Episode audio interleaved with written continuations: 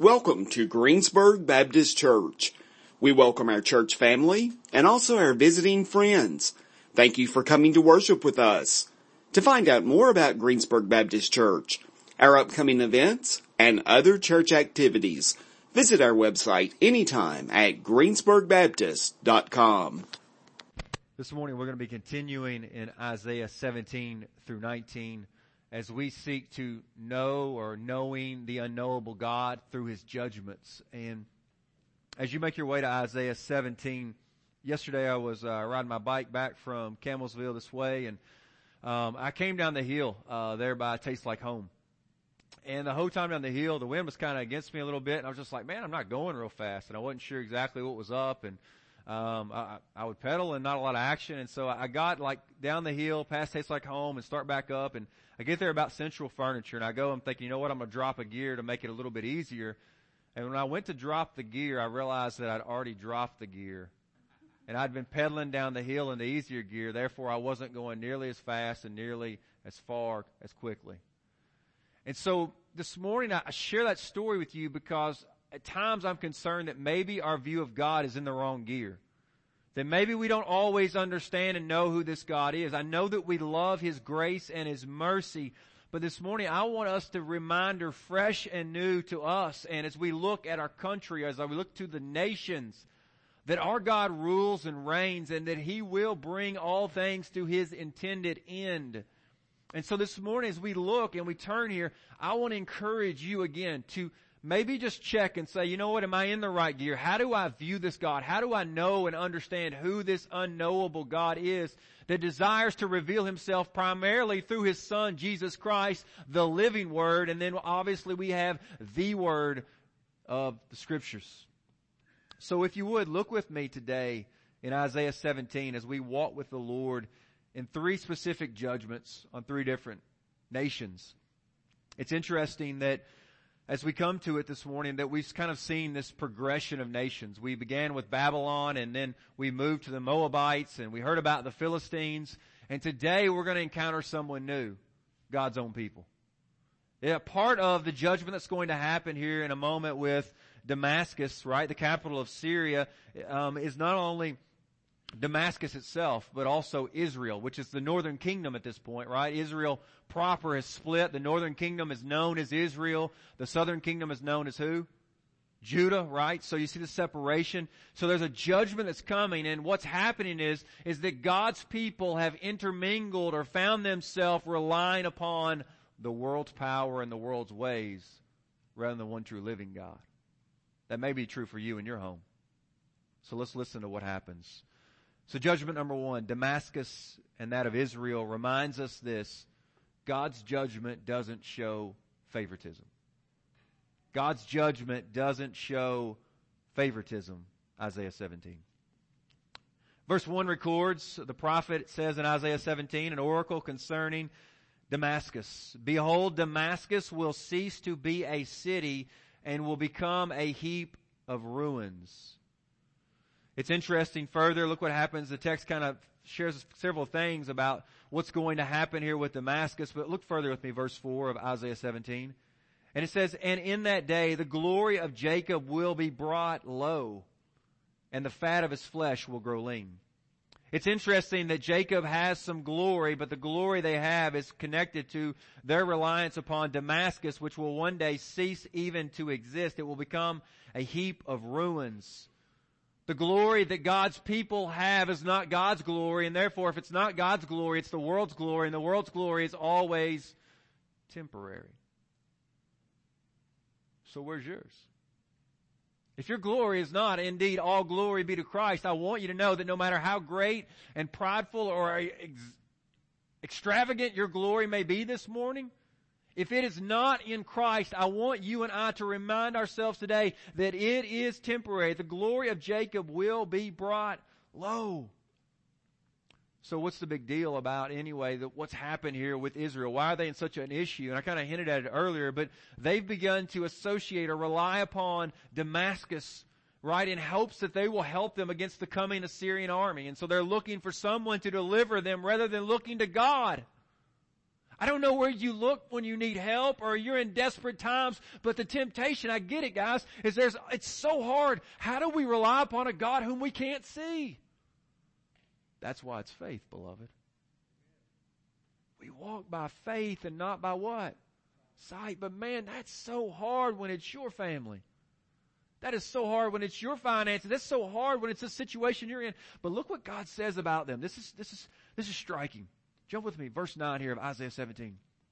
In that day, their strong cities will be like the deserted places of the wooded heights and the hilltops. And then just fast forward a little bit here to verse 10.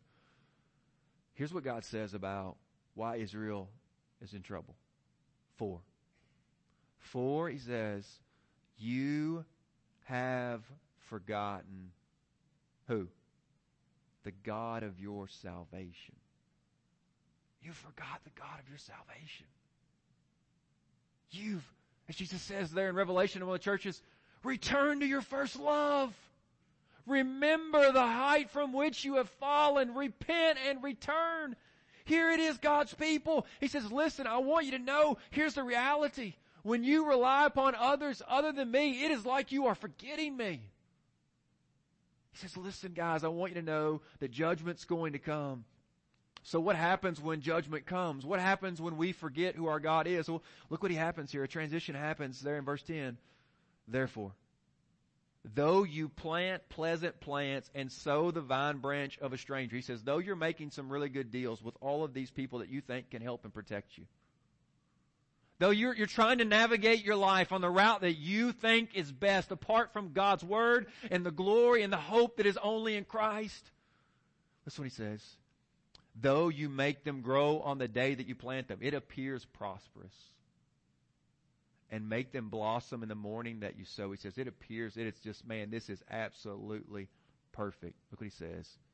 Yet. Yet the harvest will flee away in a day of grief and incurable pain.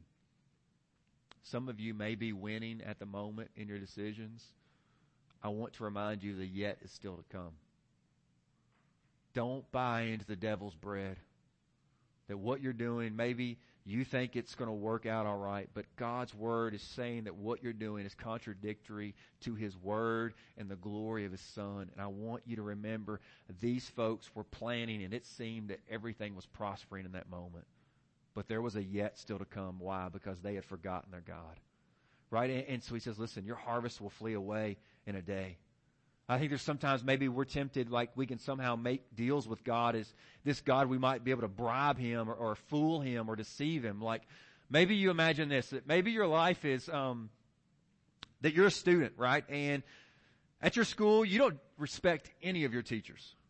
You badmouth them in the hallways. I mean, you're a bully. You constantly cut others down. You find ways to make fun of people all the time. And then you come the day that you stand before God and say, you know what, God, I, you're right, man. I, I was disrespectful of my teachers. I was constantly bashing them. I was making fun of all kinds of people at school. I was a bully. I was all these things. But God, you know what? Right there, baby. I wore my bracelet that says John 3.16. I wore it every day. I was at FCA, God. I don't know if you know, saw that or not. I was in FCA. Gym class, other people took their bracelet off, but I didn't, God. As if God's gonna be like, whoa, you know what? Since you wore that bracelet, man, you were so awesome to wear that bracelet. You know what? I'm just not gonna worry about any of this other stuff.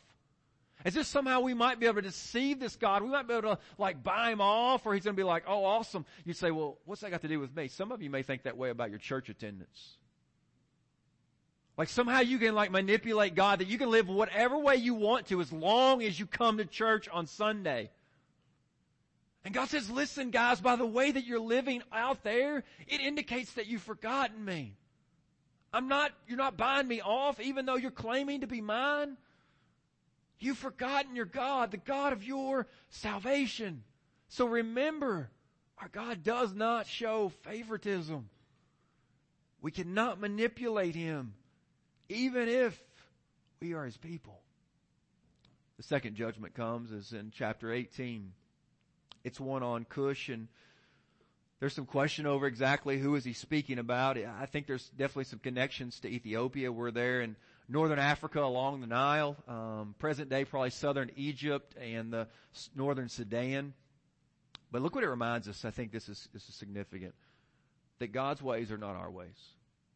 This judgment in the midst of Isaiah 18 is a reminder that God's judgment and His ways are not our ways. Look at me if you would. Begin at verse 1. All land of wearing wings that is beyond the rivers of Cush, which sends ambassadors by the sea and vessels of papyrus on the waters. Go, you swift messengers, to a nation tall and smooth. Again, the skin that's being described lends itself to those folks, but we're not certain. Is this some type of connection to Ethiopia? To a people feared near and far, a, na- a nation mighty and conquering, whose land the rivers divide. All you inhabitants of the world, you who dwell on the earth, when a signal is raised in the mountains, look. When a trumpet is blown here. So look what happens here. He says, listen, there's, there's several things that are happening. Look, look just for a moment, just slow down with me. All you inhabitants of the world. So there's a call to everyone in the world. Look what he says to them. Everyone who dwells on the earth, look. He says, open your eyes. Something's coming. Further, look what else he says to them. When a trumpet is blown, what? Here. Right? So he says, listen, I want all the earth, right, to look and hear. This is significant. Look what all he's done though. He says, go, you swift messengers. So he's called messengers to go and send a message. It's a message that's being sent to a nation that is mighty and conquering. He's now called the entire world to turn on CNN, Fox News, wherever you go for your newscast. He says, listen, everybody listen. There's an urgent message being delivered. Everybody needs to see it. Everyone needs to hear it. Why? Look what he says. For. Why should everyone do this? Because the Lord has spoken. God's got something to say to all of us here. Listen what he says. For the Lord said to me, right? And so we have this moment where we're trying to wonder, like, okay, if God's called all the nations, everybody to look, He wants everybody to, to flip on, on your TV or on, on your, your phone and you need to, you need to see this. It has gone viral. You need to know what's getting ready to be spoken. Right? We're wondering, okay, there's gotta be some type of cataclysmic type judgment that's going to be unleashed. And then this moment again that reminds us that God's ways are not what? Our ways. Listen to this. This is, this is striking. Verse 4 of Isaiah 18. For thus the Lord said to me, I will what? Quietly look. Quietly look. And here's the moment. Why does God quietly look? He says, I quietly look from my dwelling like a clear heat and sunshine, like a cloud of dew in the heat of harvest. We're wondering, God, why are you not acting? God, do you not see what all these nations are doing? God, why? I mean, we're asking that today, right? God, why are you allowing this? God, why would you just take a quiet look? Because God's ways are not our ways. Right? I mean, God's ways are not our ways. My assumption is if you had the King of Kings and Lord of Lords that was coming from heaven to earth to be born, you wouldn't allow him to be born in a stable. You would have found some room in the inn. You would have found some room probably in the palace. My assumption is that if you were sending your son, you probably would not have placed him, the King of Kings and Lord of Lords, in Nazareth because as in John chapter 1 we hear Philip and Nathaniel having this discourse about the Son of God and he says, well where's he from? He says he's Jesus of Nazareth. He says, Nazareth, can anything what? Good come from Nazareth. Why? Because God's ways are not our ways. If you walk to the old rugged cross that you had just sung about, you would have to be conflicted if you were there watching because according to the words of Deuteronomy 21, cursed is anyone who is what? Hung on a tree. How can that be God's son if he is on a tree? Anyone that's on the cross is cursed. Paul says because he was becoming a curse for you. So it's a reminder all through the life of Christ and as we look at the biblical narrative played out from Genesis to Revelation that God's ways are not what? They're not our ways. And here's the dangerous part of that. Is that some of you, because there has not yet been a cataclysmic type event that's collided in your life, you think that God seemingly doesn't know or doesn't care about the way that you live. Because maybe you didn't get pregnant the last few times, you think it's okay just to keep hopping back in that bed. For the others of you, you think because the IRS hasn't noticed in the past years that you can just keep kind of writing things off that way and doing it and they won't notice. For others of you, you've been in those deep gambling debts and somehow, by the grace of God, you find a way to get yourself back out, but you're definitely wanting to roll some more snake eyes. And that's the deception of these people. Is that judgment has come and it's a quiet look. And the deception can be so often because since it's a quiet look that God either doesn't see or he doesn't care about your life and what you're doing. But look with me, you would, back just for a moment the text. It's not the indication at all. Watch this. Verse 4. For thus the Lord said to me, I will quietly look for my dwelling like, look what he's like here, a clear heat in sunshine, like a cloud of dew in the heat of harvest. Both the clear heat and the dew that may not seem prominent or well known greatly impact the harvest. God's waiting, beloved, patiently, all the while He is ripening the harvest. And so my caution to you and to myself is just because we may not see God acting or He has not yet stepped in in that area of sin and disobedience in our lives doesn't mean that He doesn't know or doesn't care. As Peter says, the Lord is patient with you, not wanting anyone to perish, but all to come to repentance. There's a desire for repentance. There's a desire for restoration. But don't buy into that bread or eat from that table that thinks that God is not aware of what's happening in your life. You may have fooled others, but we are not fooling Him. Judgment number three with Egypt here in Isaiah 19 reminds us this, that God's judgment is righteous and yet redemptive. Again, as we seek to know this unknowable God, we need to know that He doesn't show favoritism when it comes time to judge, so I can't pull anything over on Him. I need to recognize that this God is a God who His ways are not necessarily my ways, so just because life hasn't turned upside down by the way that I'm living, though it's contrary to His Word, doesn't mean that God won't at some point bring judgment and that He's not now noticing. And thirdly, as we come to Egypt in Isaiah 19, we are reminded about this unknowable God as we seek to know Him through His judgment is that he is a God who is both righteous and yet redemptive. Look at me if you would, Isaiah 19. Look at verse 17 just for a moment, then we're going to work our way backwards. And the land of Judah will become a terror to the Egyptians. Everyone to whom it is mentioned will fear because, right? So why is this happening? Why is this fear coming upon them? Because, he says, because of the purpose that the Lord of hosts has purposed against them He says, listen, this is God's plan. This is God bringing judgment against the people. And you say, well, what's God's judgment look like, Blake? If, if he was going to judge a nation, how might we recognize that judgment? And you may find some eerie similarities to our nation. Look at me, would, just for a moment. Again, in verse 1, it's an oracle concerning Egypt. Look what it says. Behold, the Lord is riding on a swift cloud and comes to Egypt, and the idols of Egypt will tremble at his presence. And the heart of the Egyptians will melt within them. Spiritually, God will judge the gods that are not truly gods. Secondly, when God comes to judge a nation, look further with me, jumping in kind of verse 2 here. Look what happens socially amongst the nation when God brings judgment and sound how similar this looks to our nation. And I will stir up Egyptians against who? Egyptians! And they will fight each against another and each against his neighbor, city against city and kingdom against kingdom. Does this not look like the Estados Unidos in which you live? The judgment of God was going to come upon Egypt and socially there would be much discord. Further, look what happens not only spiritually when God judges the nation, not only socially when he gods, but God judges, but also economically. Look at verse 6 of Isaiah 19. He speaks about the Nile River. Again, the Nile was where their source of income was, economy was, everything depended upon the Nile. It's interesting if you think, well, oh man, didn't God judge the Nile back in the days when the Egyptian people? Yeah, absolutely. God was showing them how much greater He was, and He was judging their very source of income and life. Look what happens here in verse 6. Again, God brings judgment to the Nile and its canals will become foul, and the branches of Egypt's Nile will diminish and dry up. Reeds and rushes will rot away. There will be bare places by the Nile, on the brink of the Nile, and all that is sown by the Nile will be parched, will be driven away, and will be no more. Economically, they're collapsing. Further, look what else happens politically to them. The princes of Zoan are utterly foolish. Again, there's a judgment upon the rulers of their land. The wisest counselors of Pharaoh will give stupid counsel. The princes, further verse 13, the princes of Zoan have become fools and the princes of Memphis, these are key, key cities, key places there in Egypt, are deluded. Those who are the cornerstones of her tribes have made Egypt stagger. God is bringing judgment upon them. It is a righteous judgment.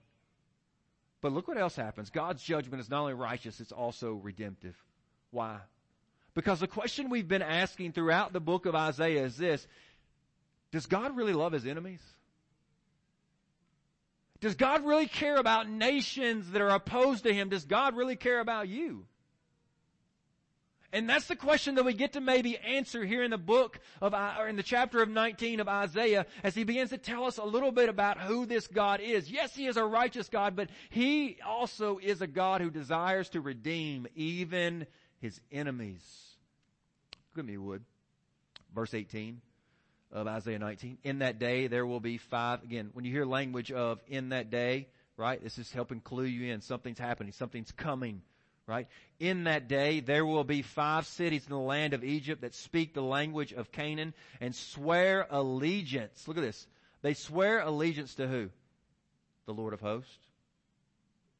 They swear allegiance to the Lord of, Lord of hosts. Why? This is a culture that is bound up in worshiping false gods. And yet God has the power even to redeem them. Can He not rescue your children? Can He not bring back your spouse? Could He not rescue our nation? That's how great this God is. He is going to a people that are opposed to Him, who hate Him, who are in opposition to His ways and His rules, who worship all the false gods. And this God is going to redeem them because he is righteous yet also redemptive. Look further what it says here, 19 and 20. In that day there will be an altar to the Lord in the midst of the land of Egypt and a pillar to the Lord at its border. It will be a sign and a witness to the Lord of hosts in the land of Egypt. When they cry to the Lord because of oppressors, He will send them a savior and defender and deliverer. Some of you, listen to me, you live in a family or a situation that worships all kinds of other things other than the one true God. And yet God is going to place you in the midst of that family to be a light, to be a faithful witness, you are not there by accident. God is calling you to be His faithful sign in the midst, to be a witness to the Lord, even in the land of Egypt. God will call you. God will use you. Why? Because look what happens here. Even when the enemies of God, they cry out to the Lord because of their oppressors, God in His mercy sends them a Savior, defender, and deliverer. And we would have to say ultimately that looks unto the one true Redeemer, Christ. Christ came even for the Egyptians. He came even for you and for me. And then this moment almost of silence as the door kind of creaks open and we hear these words further. If you were yet still doubting, can God love people like the Egyptians? Can he love people like me? Listen to this. Verse 21. And the Lord will make himself known to the Egyptians and the Egyptians will know the Lord in that day. That's grace. The Egyptians have done absolutely nothing to earn or deserve God revealing himself to them. And here's what I want to compel each of us as we stop and pause just for a moment to allow grace to walk into this story, to see this moment of grace of this holy and perfect God making himself known to people like the Egyptians is this, that if God has made himself known to you and you know the Lord through his son Jesus, never ever get over it. Never get over it. If God by His great grace has made Himself known to you, that you are here this morning seeking after His face, that you are desiring something of God this morning, of His Son Jesus, I want you to know that you cannot ever get over the fact that the Lord has been gracious to you and made Himself known to you. So I want to ask, does your life reflect the fact that you know the Lord? Not simply with your lips, but your life. Look at this. Watch what happens for even those who have worshiped all these false gods, when God makes himself known to them and they truly know the Lord, watch how their lives change. Watch this. In that day, he says, they will worship with sacrifice and offering. There's a change in their worship, right? They're no longer worshiping false gods. They're worshiping the one true God. And he says they will make vows to the Lord and they're going to perform them. I just maybe as a moment of application here, have you been faithful to the commitments you've made?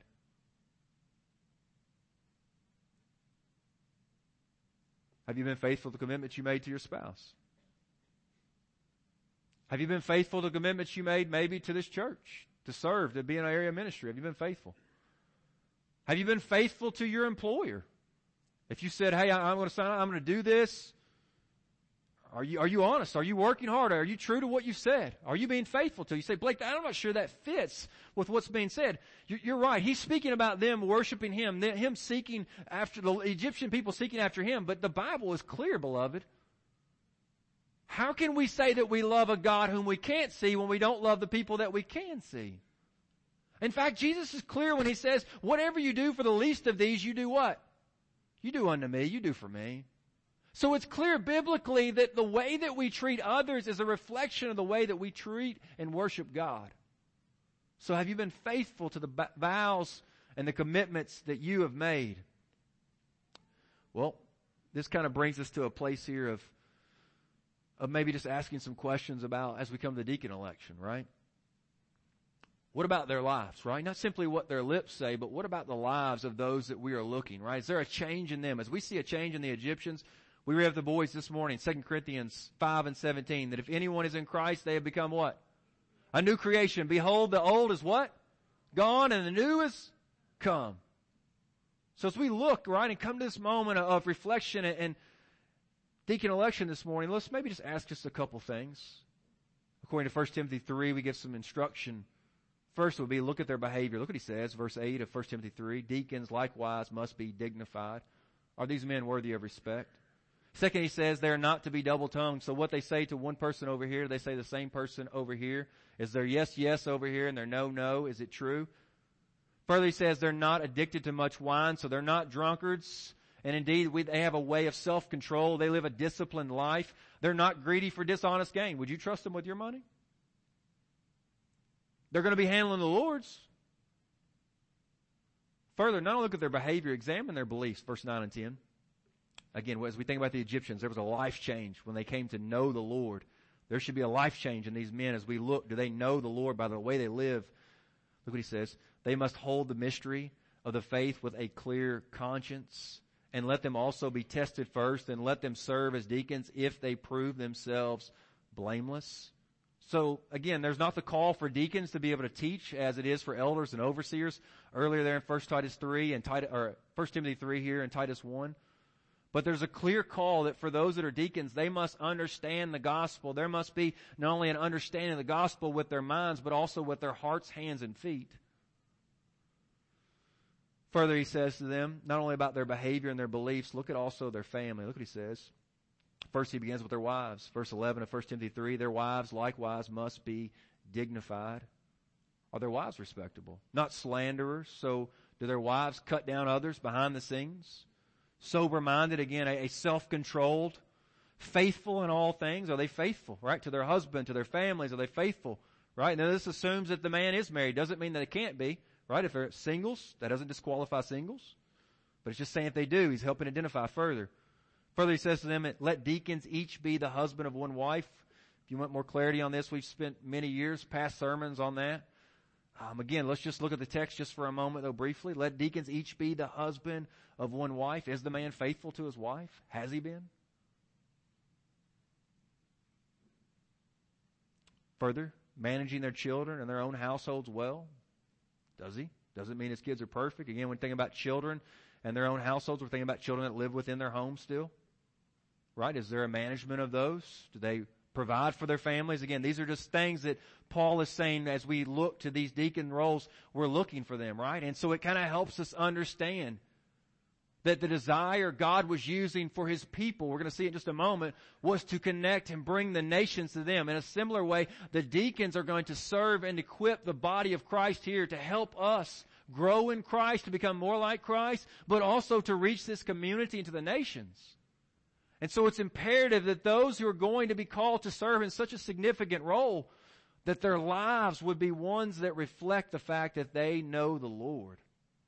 Not merely just with their lips, but also with their lives. Three things in application as we close. What's interesting again about each of the texts, Isaiah 17, 18, and 19, is there's transformation that happens in the midst of this. Look what happens. Number one, there will be a, a change in lifestyle. Watch this, Isaiah 17. Again, this is the judgment that was on Damascus and Israel. In that day it says, man will look to his maker and his eyes will look on the Holy One of Israel. He will look. So it says, listen, here's where he's going to look. He's going to look to the Lord. He's going to look to the, ultimately looking forward to the cross, to Christ. But also notice not only it's where he looked, it's also where he doesn't look. And that's a reminder, right, when you think about the husband of one wife, just because a man's married doesn't mean that he's a husband, a man of one woman man, right? He may have eyes for every other woman out there. He may have been married for 50 years, but he's not a one woman man.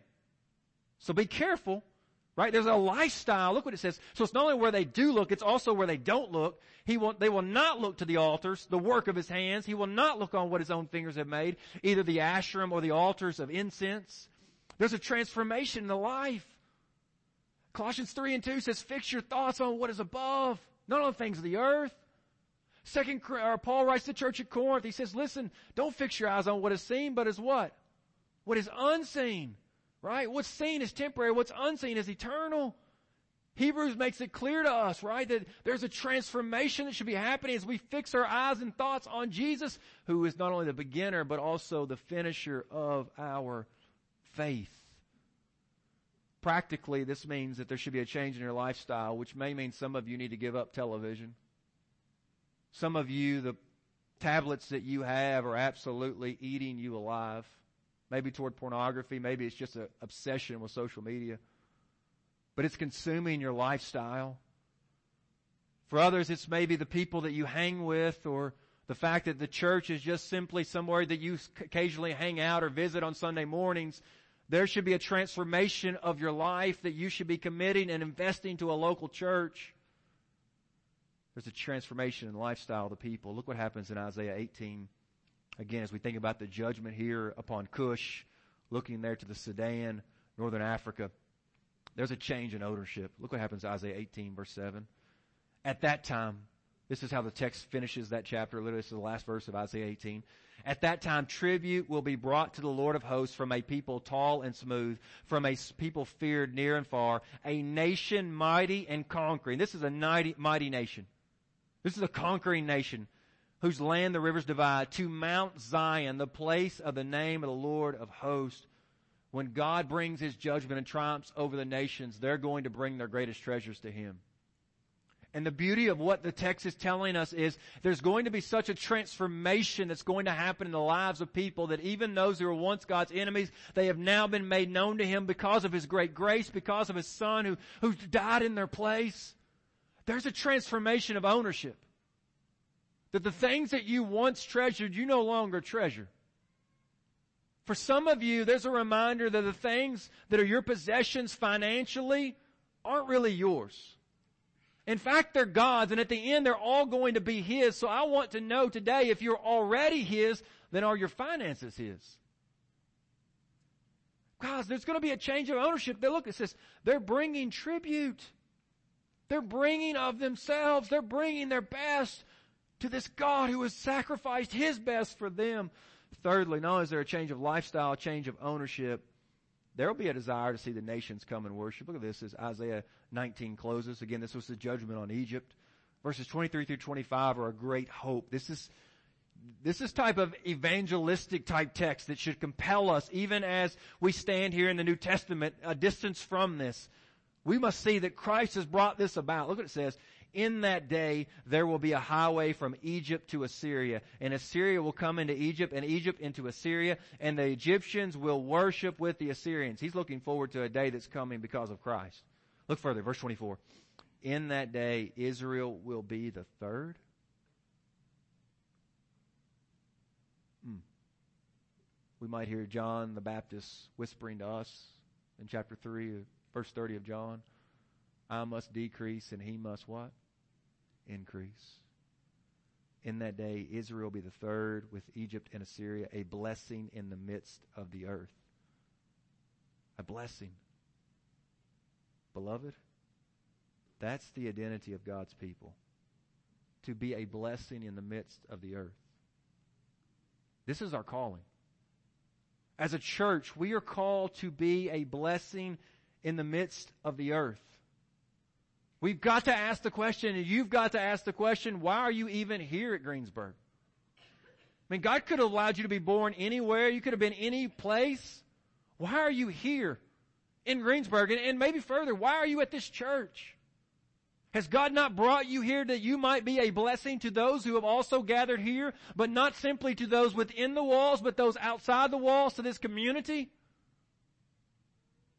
You see, beloved, when we are transformed by the power of Christ, there's a desire to see the nations see our community come and worship. He says, whom the Lord of hosts, verse 25 of Isaiah 19, whom the Lord of hosts has blessed, saying, blessed be Egypt. This is just a major moment of grace. My people. And Assyria, the work of my hands. And Israel, my inheritance. Is there transformation in your life? God's judgment is righteous, and yet it's redemptive. God's judgment is a reminder that His ways indeed are not our ways. God's judgment further lets us know that He won't show any favoritism. Because even the text finishes by saying that Egypt's my people, Assyria has become my people, and the people of Israel are my people. For God so loved the world. The world. The world. That he gave his one and only son. That if you would believe in him, you might not perish, separated from God forever, but have eternal life. That's God's desire for the world. And it's His desire to use you to herald and to share that gospel with your family, this community, and the nations. Would you pray with me? Father, I pray today. Your word is like a sword, it says. Sharper than a sword. Striking, it says, dividing joint and marrow, soul and spirit, judging the thoughts and attitudes of the heart. Father, I pray this morning as your word has gone forth that it has pierced the hearts of those here as you have used your word this week to pierce my own heart.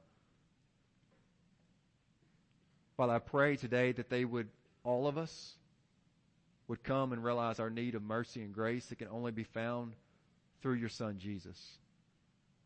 Father, I pray today for those who are continuing to roll the dice because they think that either you don't know or you don't care.